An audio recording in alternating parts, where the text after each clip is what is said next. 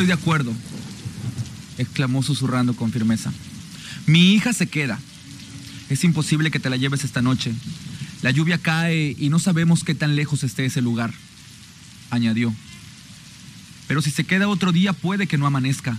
La Inquisición está llevando a cabo juicios sin juzgar y condenando a todo aquel que parezca con la mínima sospecha. Le replicó la otra mujer en la habitación. Señora, deje que la señorita Mariela sea oculta. Es lo mejor.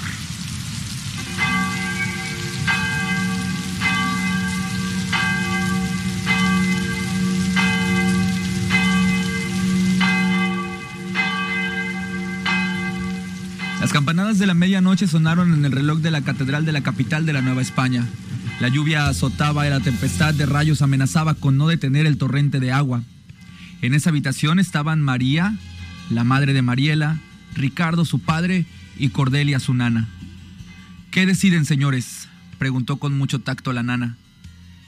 Querían enviar a Mariela a un encierro permanente para evitar que fuera acusada de brujería. Claro que al ser una ciudad movida, los rumores corren rápido y llegó a oídos del Santo Oficio que en esos años estaban más crueles que nunca con los castigos, sobre todo a quienes profesaban la herejía. No les importaba el escándalo ni quiénes fueran los implicados. El asunto era castigar en nombre de Dios. Pero ni siquiera sabemos dónde está el famoso libro.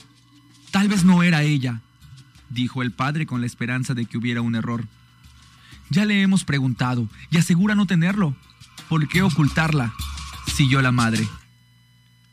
Hubo un pequeño silencio en la habitación, y cayendo de rodillas ante el gran Cristo de la pared y al unísono de un rayo, Cordelia respondió, porque yo la acompañé.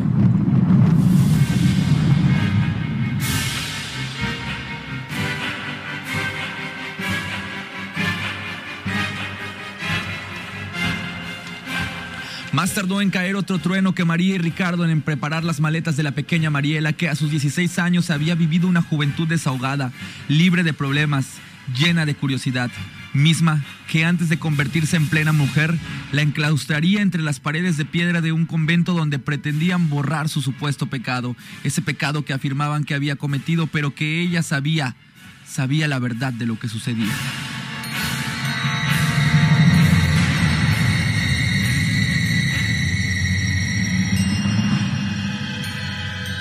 Las llantas del carro de la familia estaban listas para atravesar rápidamente las calles de piedra de la ciudad, mientras en la tranquilidad de su habitación Mariela descansaba en medio de su sueño donde justamente, aguardando cada noche, se encontraba el motivo de su error hereje.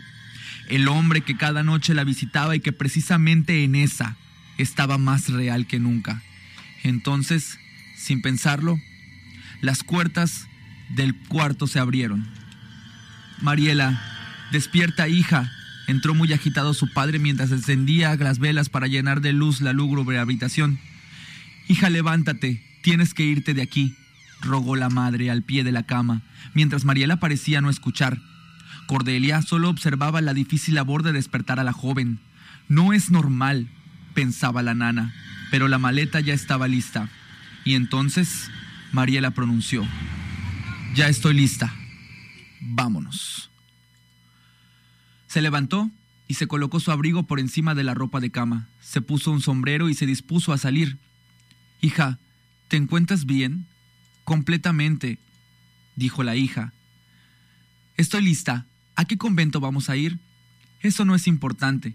Será mejor que no lo sepas. El viaje es de un par de horas y llevas muy poco comida para que comas en el camino. Tu nana la empacó.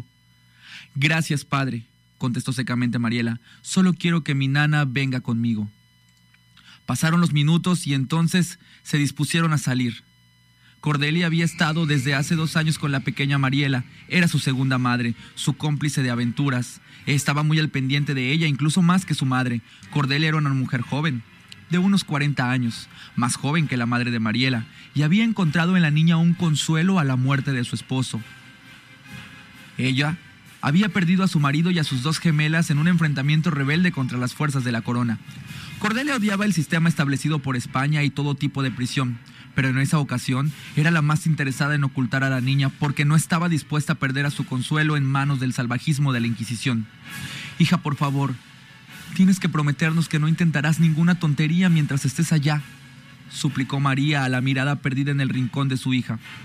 Te prometemos que no será un encierro permanente y que pronto acudiremos por ti para liberarte, concluyó. Hacemos todo esto porque te amamos, lo comprendes, ¿verdad? recalcó el padre con voz tierna. Claro, padre, contestó Mariela. Todos aquí me aman, dijo mirando la esquina de su cuarto al pie de la ventana. Por favor, vámonos, dijo Cordelia, y entonces tocaron a la puerta del palacio señorial donde vivían. Eran llamados desesperados, angustiosos, que anunciaba que se tenían que ir. Ya venían por Mariela. En su angustia de despedida, María no logró contener las lágrimas y previo de salir por la puerta de atrás la sujetó del brazo y antes de partir le preguntó por el famoso libro, el motivo de la huida. No lo sé, madre, yo solo quería saber quién es él, le dijo cansada. ¿Pero cansada de qué? Era la primera vez que le preguntaban. ¿Quién es quién, Mariela? le dijo extrañada. Ahora sé que se llama Agustín, que tiene 30 años, le respondió. ¿Quién es? contestó María. Vámonos ya, interrumpió en ese momento Cordelia. Y ahí, en ese momento, partieron con rumbo de un convento para apagar una flama de un pecado que Mariela estaba segura, estaba completamente segura y no tenía ninguna manera de comprobar que ella no había cometido.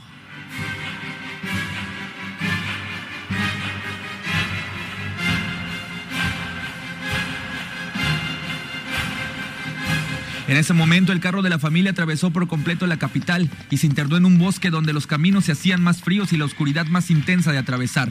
En la casa de Mariela, miembros del Santo Oficio se hicieron presentes. La excusa para disculpar la ausencia fue, hace dos semanas que nuestra hija está en un convento, no pudo ser ella exclamó con firmeza el padre de la niña. La Inquisición no tuvo más que creer en la versión cortada por los padres de Mariela.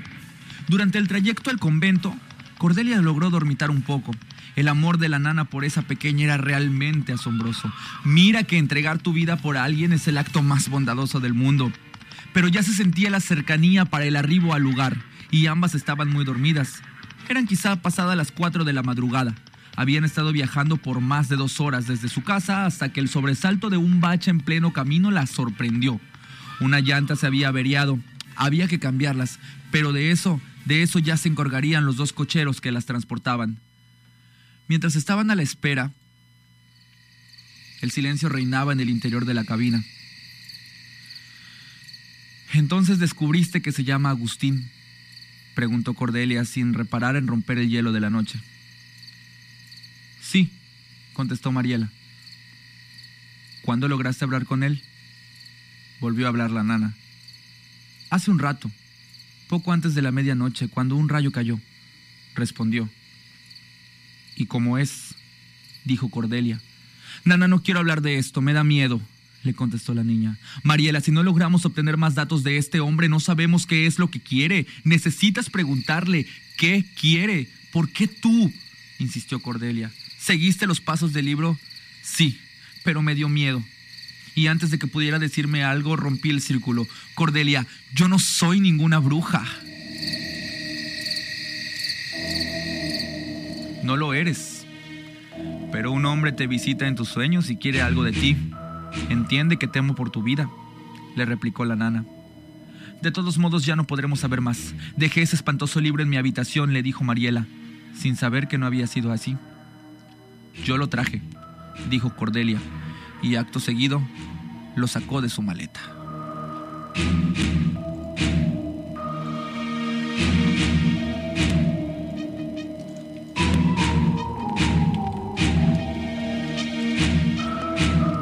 Mariela tenía 16 años y desde antes de cumplirlo hacía unos tres meses que un hombre la visitaba en sueños. Solo veía su silueta, no le decía su nombre ni qué quería. Solo aparecía en un costado de su habitación mirándola dormir, vestirse o desvestirse.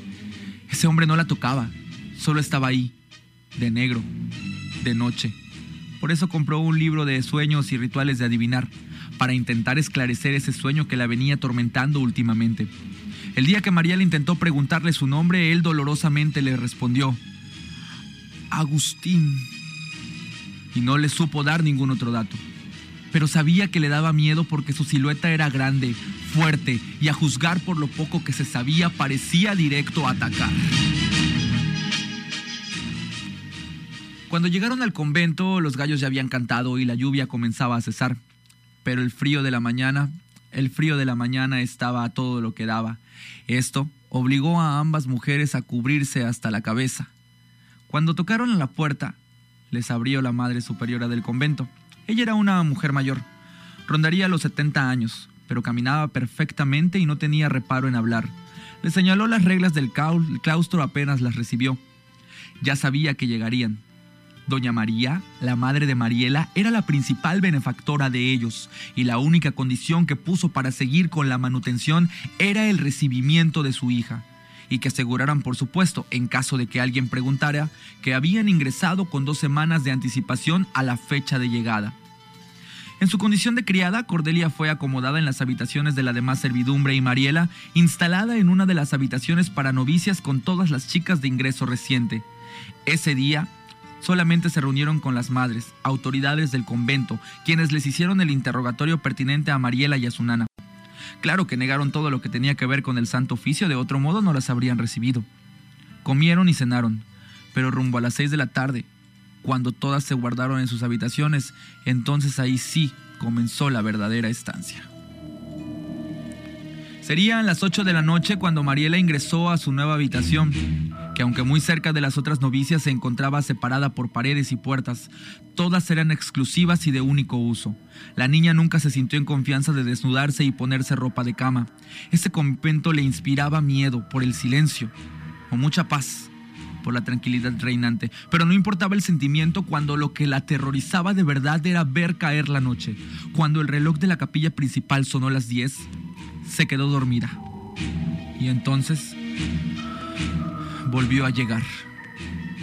Ahora más claro, sin más reparo en aparecer. Agustín, el hombre de noche.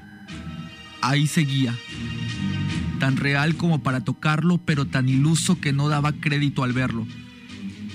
¿Cuánto llevaría soñando como para verlo más nítido? Dicen que a medida que la noche avanza, el sueño se va volviendo más profundo y en consecuencia, lo que se sueña es más claro. Pero no tardó mucho en que un gato maullara fuerte en los jardines al pie de la ventana de Mariela. Y el ruido la despertó. Se asomó por la ventana. La noche ya estaba demasiado pesada. Ahí estaba él, sin hacer ruido, vigilante pero entretenido. Ahora la silueta era más clara. Ahora ya se estaba riendo. Ahora ya era real. ¿Decías que tenías miedo, Mariela? No te desmayes y mejor corre por tu nana porque ella te dirá qué hacer.